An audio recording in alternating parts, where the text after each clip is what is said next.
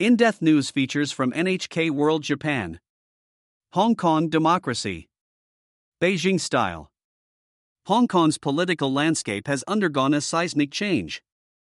New district councils took office on January 1, packed with Beijing loyalists. The political overhaul has heightened fears about the city's future as its democratic voices are muzzled. Last month, Hong Kong held district council elections after a Patriots only overhaul.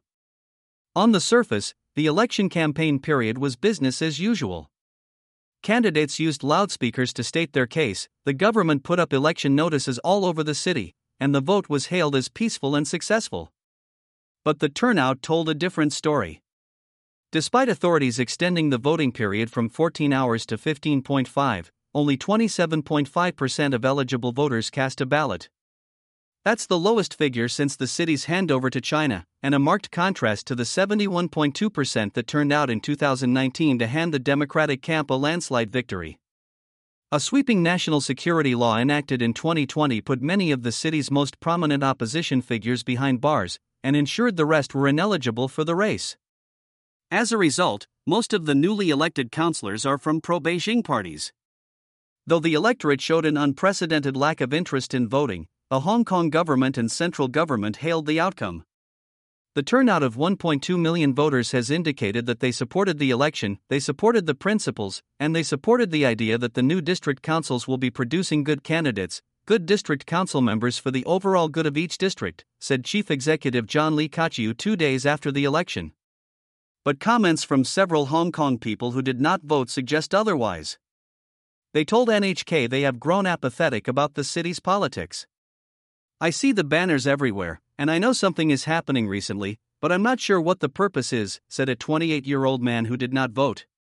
A 50 year old lady said, I am not too familiar with the candidates and not sure why we are voting this time. Revamped election.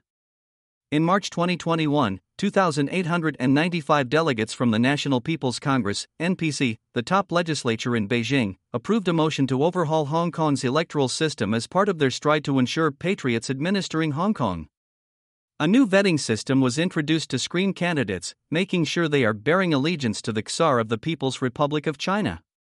On the heels of Beijing's decision, Chief Executive John Lee announced amendments to the district council structure last May. The number of democratically elected seats was slashed from 452 in the last elections to only 88. The remainder would be filled either by government appointments or candidates elected by government appointed committees.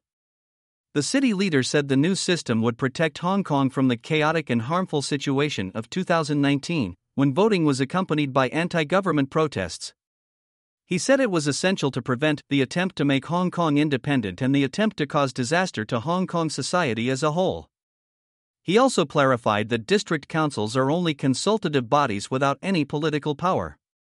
To ensure that only patriots were allowed to run, the government added a new requirement for candidates they now need at least three nominations from three government appointed committees in order to qualify. Those committees are populated with pro Beijing figures. Uphill battle for Democratic camp.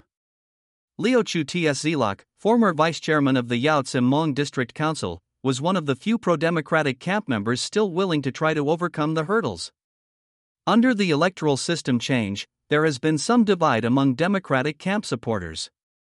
Some think that we shouldn't participate under this system, but some think that we should fight for every inch, said the 32 year old councillor. He was one of six candidates representing the Democratic Party, the largest in the pro democracy camp in Hong Kong. Without connections to the three government appointed committees, Chu and his team worked hard to win the backing of committee members that he said wanted to avoid me even if we knew each other. Chu mailed letters to several hundred committee members introducing himself, his past work, and his plans for the community if he were elected. But Chu failed to qualify, as did all other Democratic candidates. He said it was an outcome he expected. Democratic candidates dominated the 2019 elections, taking control of 17 of the 18 district councils. Last month's election was the first without any candidates from the Democratic camp. Chu says he feels helpless and frustrated watching their efforts of the last few years be in vain. But he remains determined to serve his community, with or without a seat. We see that a lot of Hong Kong people cannot freely express themselves as before, so we hope to use our limited power to continue speaking up for them. No more dissent. On voting day, John Lee cast his ballot early in the morning, smiling and waving to cameras at the polling station. There was a heavy police presence to guard against disturbances. Some Democratic protesters were arrested before they could even attempt to express their discontent in front of the city leader. Several people were charged with using social media to incite people not to vote in the election. At the end of the day, the election results of the new district council offered few surprises, and the councillors were praised by John Lee as all patriots, instead of foreign agents, who will not betray the interest of the country, of Hong Kong, nor of the community. Last piece of the puzzle. On Lee's visit to Beijing in December, Chinese President Xi Jinping praised him for steering the district council system back onto the right track while safeguarding national security. The vitality of one country, two systems will continue to show its superiority. We are confident in the bright future of Hong Kong, said Xi in the closed door meeting. The recent election has been described as the last piece of the puzzle in creating a system of patriots administering Hong Kong. But Lee and his government have a new goal in mind.